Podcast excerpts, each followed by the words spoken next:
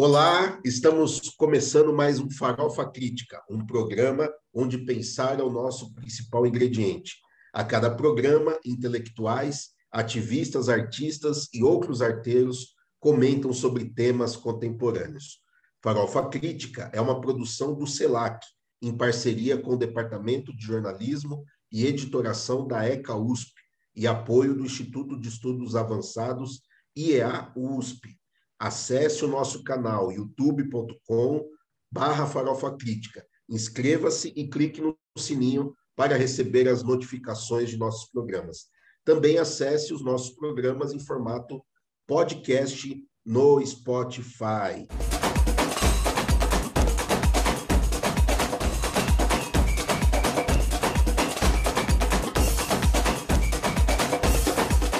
Hoje eu tenho a honra, o prazer imenso de receber aqui nada mais, nada menos do que Renato Gama, músico terapeuta, compositor, músico, cantor, produtor musical, cofundador da plataforma Sa Menina, um coletivo que fomenta a visibilidade da arte e cultura afrocentrada de forma multidisciplinar, com música, teatro, literatura, fotografia e audiovisual. Nesta plataforma nasce o Pele, Pele Preta Estúdio e o Centro Cultural Viela em Dia de Lua. Seja bem-vindo, meu irmão. Que satisfação te receber por aqui. e que satisfação conversar contigo, meu amigo irmão, ou melhor, irmão amigo, Juninho. É um prazer, meu querido. Renato, eu gosto muito de começar né, esses nossos bate-papos aqui no Farofa, é, perguntando sobre o início, né? O início de tudo, né? Como é que você, né, com, com esse currículo todo multiartístico, né, envolvido até o osso, né, na musicalidade, na cultura, é, como é que surge isso na sua vida? Como é que você, né, aí na Vila Iocuné, né, zona leste de São Paulo, quando é que você se desperta para a música? Como é que você mergulha nesse universo, na cultura? Fala um pouquinho para a gente. Nem sempre a gente tem essa oportunidade, né? Sim. De falar. Mas é interessante que não tem uma data, não tem um momento. Eu, a minha vida ela é relacionada à música porque eu nasço num berço musical, né? Meu pai músico, meu tio por parte de mãe também músico, minha mãe uma devoradora de música, assim, de ouvir de tudo, de ouvir mesmo de ter um compromisso musical com a audição, com a, com a postura, né? Então, eu não, não tenho momento, eu já eu nasci. Agora eu começo a fazer música muito cedo, já com oito, nove anos, eu já começo a buscar meus primeiros acordes, né? musicais, porque meu pai via tocando o violão dele na casa, tinha alguns ensaios da banda do meu pai, da banda do meu tio, que a gente ficava acompanhando, né? Então a música ela foi o alimento primeiro. Eu acho que é, é, foi é o colostro, que é aquele primeiro leite materno, né? Que antes do leite sai o colostro. Junto Sim. com o colostro já veio a música, né? Então já faz parte da minha vida por um todo. Eu não sei que período, eu não tive período sem música na minha vida. É legal, né, Renato? Eu tive conversando com o João Nascimento, né?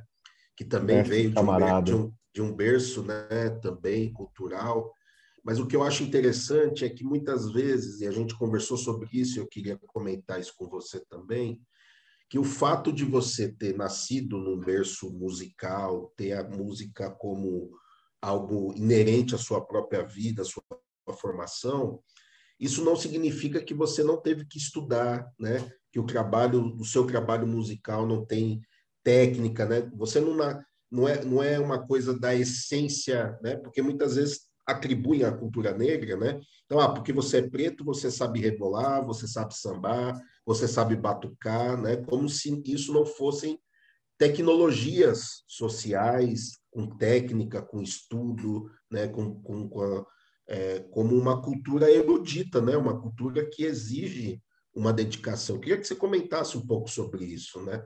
Que o fato de você ser musical não significa que, que, que você não teve que estudar, se aprofundar, para construir essa, essa trajetória, né? É, é muito complicado a gente reduzir a diversidade dos afrodescendentes com só isso, né? Como se nós só pudéssemos saber. Já tem um problema na construção dessa questão, né? Como Sim. se você é preto tem que saber isso. A gente é múltiplo, a gente tem diversos tipos de erudição, de facilidade de fazeres, né? Eu fico muito atento a uma narrativa que vem me colocando dentro de um padrão. Ah, então você, como você é pretinho assim, você é bom do batuque. Eu lembro que eu fui fazer um, um show e na época eu tocava um, eu montei uma banda de rock and roll, né? Na adolescência. E rock and roll é preto também. Só que eu fui tocar por por esses distúrbios de narrativa. Aí eu, a menina chegou e falou assim, né? Uma produtora falou assim: ó, chegou a banda de samba. Né? Eu olhei e falei, puxa, eu amo samba, mas eu não sou samba. Porque ela não consegue compreender no código dela que nós somos quase todo berço, até de Picasso. Picasso pinhou a arte na África. É, a gente é o berço dessa história, então a gente faz tudo né, na diversidade. Agora, a partir do fazer, o estudo, essa erudição, eu tive que buscar. Né? Num, meu pai já comenta isso. Meu, estuda. Para você executar um exercício, um, basta, não é dom, quem, é, é, é, é trabalho, é suor. Perfeito. É, 85% suor, 15% vem a iluminação que a galera fala. Eu estudei muito para poder tocar, para poder produzir, para poder dirigir artisticamente um show. Né? É suor, né? É trabalho, mas acho que tem um discurso para desvalorizar esse trabalho nosso. Não, não, ó, ele, ele faz isso porque é dom. Não, não, não é dom, não. Apesar de eu vir de uma família musical, eu tenho que estudar muito para até seguir algumas condições e, e ter o meu olhar para a situação que está sendo posta. Perfeito. E, e, é muito legal isso, né, Renato? Você destacar aqui é trabalho, né? É um trabalho. E, e, e, eu falo isso porque nós estamos diante de um momento muito difícil né, no nosso país, no mundo, né? No mundo. Diante da pandemia, mas com particularidades muito severas aqui no nosso país, né? E justamente a cultura né, foi um dos setores que, é, digamos assim, foram, foram um dos mais atingidos, né? Porque, de fato, a, a, cultura ela, ela depende dessa fruição, né? dessa relação com o público, com o espetáculo. Então, como, como se deu, né? como está se dando, né? você que hoje, para além da sua carreira enquanto artista, né? também é, administra aí através do coletivo Saminina, é, atua com vários artistas, tem aí feito produções fantásticas aí no estúdio Pele Preta, enfim, como, como foi e como está sendo né, é, para esse setor né, é, de trabalho é, nesse período e, como, e quais foram os caminhos que vocês foram construindo para sobreviver diante dessa, dessa situação toda? É, a tecnologia que nós, que nós estamos utilizando é uma que você conhece muito bem, Juninho. É a tecnologia do aquilombamento. Né? É, o aquilombamento ainda é o que nos salva é o que nos potencializa. Né? Muitos amigos vieram, tinham recurso e vieram é, desenvolver o recurso de seus trabalhos aqui, né, no estúdio, então nos deu uma condição para ainda seguir. E antes da pandemia a gente já estava organizando o centro cultural, as aulas, né, tal, e aí tivemos esse recuo, mas nós contamos muito com o aquilombamento, com os parceiros, e a arte nos deu isso aqui, né? Eu não sou um artista individual, né? Eu sou um monte de gente por trás de mim, por, pelo lado, pela frente. Tem um monte de gente que eu estou com eles e eles estão comigo, né? Então, a sorte que eu não sou. É, o Almir Rosa, um amigo em comum que nós temos, ele comentou que meu disco solo Olhos Negros Vivos é o disco mais coletivo que ele já viu. Porque ele é, não é, tá meu nome, mas tem todo um universo envolvido com isso. E esse universo lá atrás é o que me deu condição, o que me deu nutrição, proteína para conseguir. Tá difícil. Não só difícil da pandemia, mas difícil da organização governamental, né? A gente está sendo impactado com isso, porque o nosso fazer ele não é valorizado por, pela gestão pública, né? nosso fazer artístico já não era uma coisa que, vamos dizer, de primeira grandeza Sim. na cesta básica. Agora é até tirado da cesta básica. Mesmo é a arte que está salvando a saúde mental das pessoas na pandemia. Se não é a arte, nesse período, as pessoas estariam muito complicadas. Devemos a arte à saúde mental das pessoas nesse período, nesse um ano e oito meses. Fala um pouquinho mais sobre isso, Renato, porque você é musicoterapeuta, né? Você Sim. utiliza da, da música para curar, né? Para é... Então, eu queria que você falasse um pouco sobre isso, né? A importância da música, da cultura, da arte é, para manutenção das nossas vidas, né? Eu brinco que na cesta básica né, teria que ter sempre algo relacionado à arte. Eu sou os que defendo que tem que ter um livro de poesia, antigamente era CD, um vinil, tem que ter algo relacionado à arte, porque alimenta muito e fortalece. Né? Eu, eu, não, eu, não, eu não iria mais atender. Pela quantidade de show antes da pandemia, eu estava achando que a música ia dar conta. Tinha um determinado momento que não deu conta, porque todos os shows foram cancelados. E as pessoas começaram a me procurar como musicoterapeuta, não como músico. Né? E nos atendimentos, a gente percebe que um dos grandes momentos é, foi das pessoas se encontrarem. Elas chegaram, passaram dias com ela, e descobrir que eu estou usando esse termo, não tem conto de fada. Nós não somos o avatar do Facebook, das mídias sociais. Nós somos aquilo, com as suas luzes e com suas sombras. E as pessoas se descobriram com as suas potências, mas também com, com os seus limites. E os limites apresentados muitas vezes eram uma novidade. E aí, quando você saía da mídia social, você se via uma pessoa com determinadas fragilidades e necessitando de ajuda. Então, outros foram para terapias convencionais, como psicologia, outro, e outros foram para terapias alternativas, né? E uma dessas me procuraram para na musicoterapia. E a música serviu, não só a música, e o seu entorno, o som, serviu para as pessoas se organizarem, se equilibrarem, se fortalecerem em direção a uma vida mais saudável. Né? e fazer essa compreensão, fazer uma leitura de si muito mais tranquila. Se a palavra, eu não acho uma palavra melhor que tranquila, mas ter um olhar sobre si mais profundo e lidar com isso, e lidar com as suas limitações, mas também reconhecer os seus avanços, né? A musicoterapia auxiliou as pessoas nesse momento na pandemia, como que eu consegui atender essas pessoas e ainda mais que a musicoterapia é muito eu sempre atendi de uma forma muito é pessoal, é tato, é contato, é chegar, é som. E aí nós fizemos nessa plataforma que estamos conversando os atendimentos. Então também essa é a novidade. Então eu recorri muito à busca do equilíbrio e de uma leitura de si muito mais precisa pra, e fortalecedora. Cara, mudando um pouquinho de assunto, assim, né? Eu gosto muito do trabalho que musical que você desenvolve, né? E eu é, de alguma maneira é, estudo um pouquinho sobre a cultura periférica, né? E a gente vê que ao longo do tempo, né, é, a musicalidade negra periférica, elas são verdadeiras crônicas, né, dos tempos. Então você pega o samba lá na década de 70, você quer entender os anos 60, 70, nas periferias é ouvir determinados sambas, né?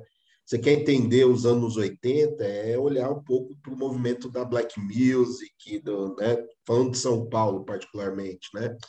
Você quer entender os anos 90, vai ver o Raio-X do Brasil, né? O próprio nome já diz muito do disco dos Racionais, né? Dos anos 2000 para cá, né, a cultura periférica, né, os saraus, toda essa atmosfera também tem sido uma ferramenta importante, né, de formar essas crônicas, né?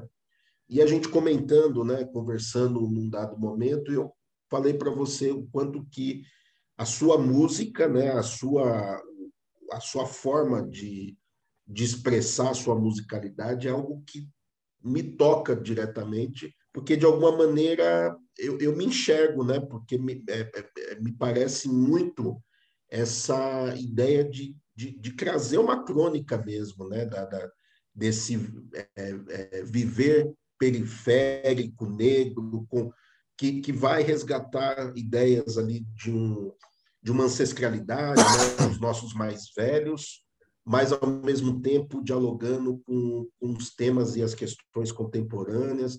Queria que você falasse um pouco sobre isso, né, desse seu.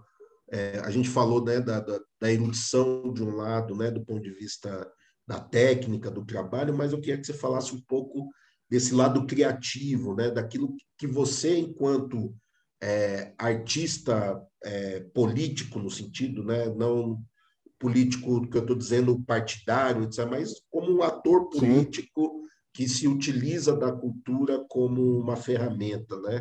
É, de expressar determinadas coisas. Eu queria que você falasse um pouco sobre esse seu fazer criativo e, e, e, e da sua obra e, como que você junta tudo isso para produzir o seu trabalho. A gente estuda muito, né? Eu leio muito sobre processos musicais e a minha compreensão no mundo, entender o que eu estou fazendo aqui, como eu estou e por que eu estou aqui. Em determinado momento da minha produção musical, eu eu produzi arte por vingança. Vingança pela minha condição que eu me encontrava, pela leitura de mundo que eu fazia estando na periferia. Então fui eu era de uma banda chamada Inhokuné Soul e eu escrevi muito por vingança na Inhokuné. E era isso, me movia muito. Mas chegou um determinado momento que a moeda virou e eu comecei a escrever por afeto. Eu comecei a escrever canções, fazer música para falar para os meus, para as minhas, para os meus parceiros, o quanto eles eram importantes para o meu fortalecimento e falar que eu estou pronto para também ajudá-los a fortalecer. Então eu começo aí a entender essa transformação que quando eu percebi já era outra coisa. Eu já não era mais, pode até ser ainda hoje por vingança, mas é muito mais pelo afeto. Essa transformação foi fundamental a eu entender aonde minha música poderia chegar. E aí eu estudei muito sobre o afeto ao homem negro e a paternidade preta. Isso me ajudou a escrever também para os meus parceiros, meus irmãos, falando de masculinidade, de nos entendermos enquanto, enquanto homens e precisávamos dar esse salto de uma melhora e precisamos e temos que nos entender e o afeto nos ajuda muito. É, quando você me fala que minha música te toca, eu acho que eu, eu posso imaginar, porque eu sinto isso quando você me fala. Né? Eu fico muito tocado quando você me fala que minha música chega até aí. E ela é produzida com muita dignidade, muita honestidade com o que eu sinto comigo. Né? Não tem uma empresa, não tem ninguém determinando o que eu tenho que escrever. Eu acho que o artista independente tem essa condição de liberdade para falar o que sente. E eu acho que quando você fala o que sente, consegue produzir com a tua honestidade, com a tua dignidade, e alguém reconhecer isso como arte, já é algo, já é um, isso é sucesso, né? Isso é, é para compreender sucesso, acho que é isso, né? E eu não, e, e eu estou percebendo muito isso nos, nos shows que eu venho fazendo, as pessoas que vêm falando comigo, mesmo em live, pessoas escrevem falando, nossa, sua música tal está me trazendo para determinado lugar, me trouxe isso, muito obrigado. É, é, isso é muito mágico, né? Isso vem mexendo muito comigo.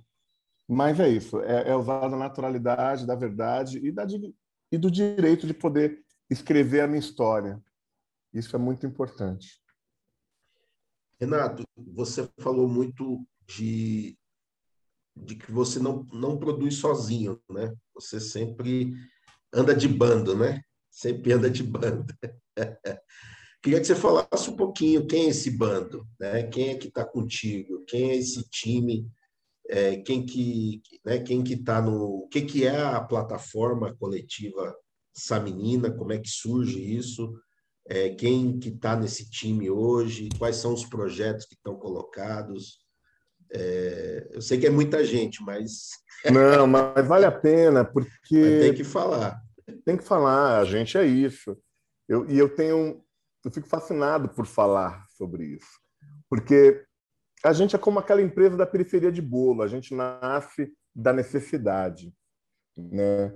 Sabe aquele onde o, uma família, um olha para o outro não temos nada. O que, que você sabe fazer? Poxa, sei fazer um bolo. Ah, vamos fazer um bolo de fubá com erva doce, vamos colocar na calçada, numa, numa toalhinha xadrez vermelha e branca, né, bem limpinho, vamos colocar lá, vamos ver. E aí vende o primeiro, segundo bolo, com esse dinheiro você vai lá e faz cinco bolos. Aí vende os cinco, faz dez, aí já dá para comprar um leite para os meninos, e hoje nós vamos comer uma carne de panela, né, com arroz e feijão tal. Essa menina nasce da necessidade.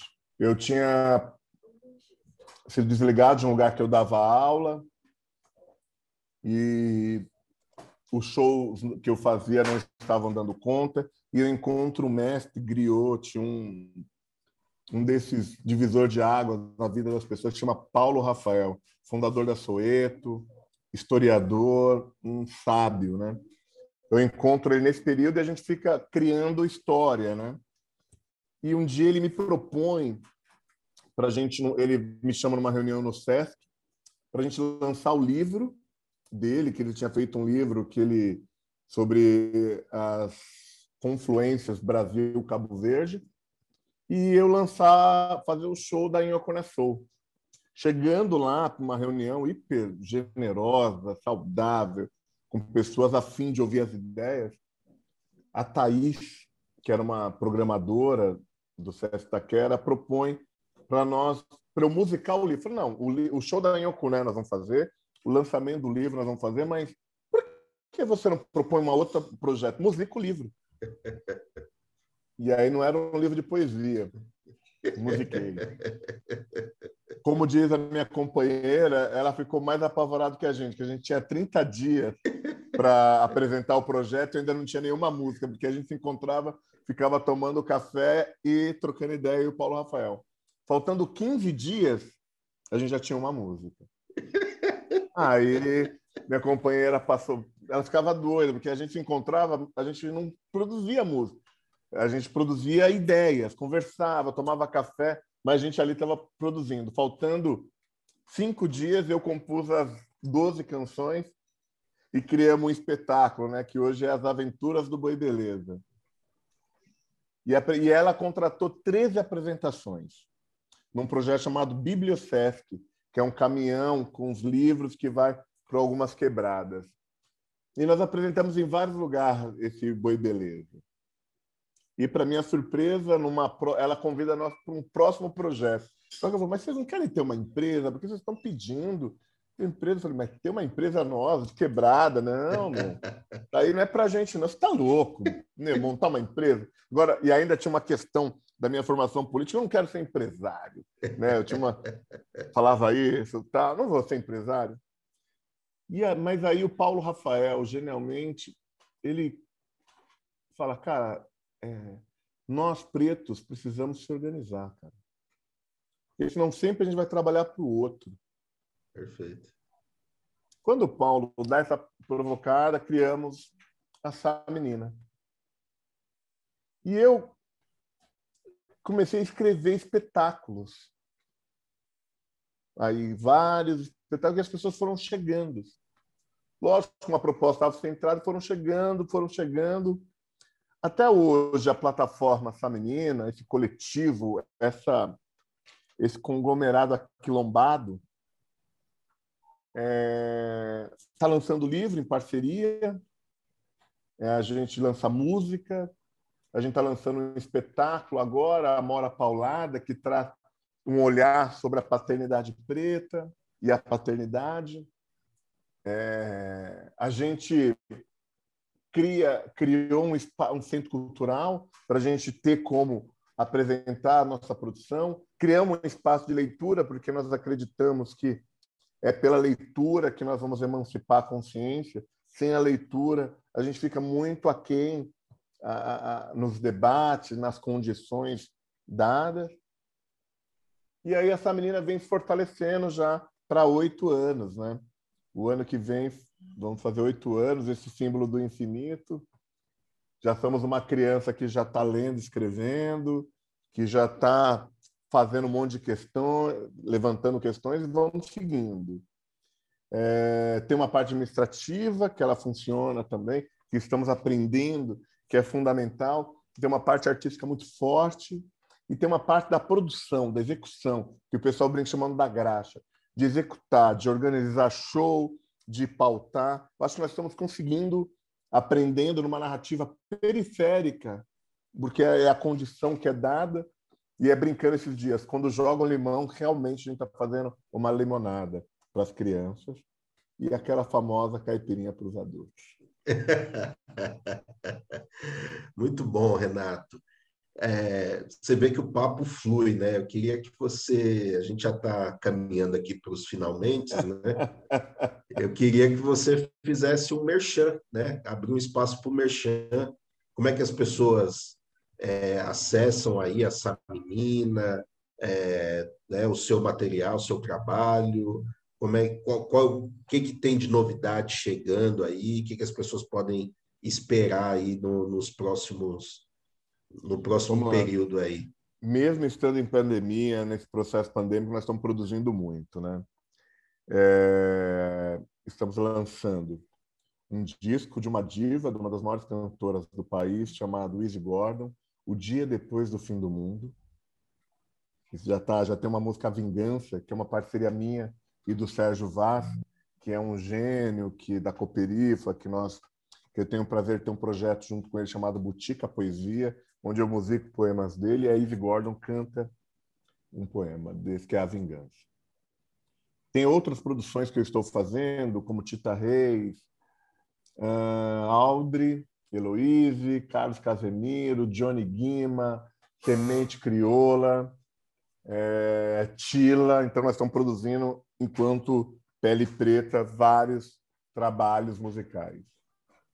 Escrevo duas peças agora, o Amora Paulada, que está sendo, vai estrear agora, né? E tem também as Aventuras do Boi Beleza, que vai fazer um circuito de teatros municipais. Uh, lanço meu trabalho chamado Afrogira, porque eu volto da Alemanha e vendo os pretos na Europa, eu fiquei fascinado da organização preta. Opa, ele mesmo, Berlim. Foi gravado lá em Berlim. Oh, obrigado, viu? Isso me ainda do lado de quem, né? Fico muito protegido, né? E aí eu vou aí voltando da Europa, eu lanço o é, Afrogira, que é, que é uma continuação desse trabalho aí, Berlim, desse entendimento dos pretos e pretas na Europa. Né? Uh, estamos ainda trabalhando um, um, um, livro que a gente ama, que é o Manac Rosa, em parceria com a Dandara Editora, não sei se você já ouviu falar dessa editora, que é uma... Ah, já ouvi falar, já. Ela... Parece que eles fazem uns trabalhos legais, né? Eu acho, eu, eu não chamo nem de legais, eu chamo de fundamentais para a nossa emancipação é, os livros da Dandara, eles, ele nos, ele nos indica o caminho da libertação, assim. Eu falo sem nenhum problema, assim. É pelos livros que nós vamos se libertar. E a Dandara faz uhum. parte desse calçamento desse caminho no sentido da libertação. Para me encontrar, eu estou no, no streams, né, que eles falam, como Renato Gama, é, Facebook, Instagram, é essa menina, que aí vê todo o nosso projeto, e tem agora o Centro Cultural Viela em Dia de Lua, que é também está no Instagram também, pode acompanhar e vai ser um prazer. Que legal, Renato. Poxa, um prazer imenso poder te receber aqui no Farofa Crítica. Você falou do Sérgio Vaz, que também passou por aqui, foi um prazer também, foi um bate-papo maravilhoso. E a gente costuma encerrar, Renato, o nosso farofa sempre eu declamando uma poesia. Mas ah, estando com você aqui, eu acho que não faz nenhum sentido. Eu queria que você declamasse um pequeno poema aqui, um pequeno trecho de um poema para a gente fechar aqui esse nosso bate-papo. Então, esse foi mais um Farofa Crítica e até a próxima aí, galera. Valeu. Vou declamar uma letra de música, né?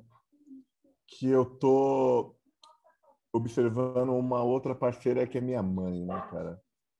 Que eu fiz um texto para ela e dormir pensando nesse texto, né? Que eu brinco que é assim. Claro, eu era pequeno, menino escuro, falava baixo, quase gago, inseguro, jogava bola, também de gude, filho de Vera, não tinha dessas, mãe da rua até na terra. Não tive pai, algumas mães e irmãs, ganhava bolo, chocolate portelã. Não precisei da dor para me perceber, enxergo, cresço, pisando no chão, periférico. Cresci correndo, fui vivendo, procurando, criando, chorando, me emancipando. Na batucada da noite, me fiz um homem. No olhar do dia, me fiz um filho. É Maravilhoso, muito bom.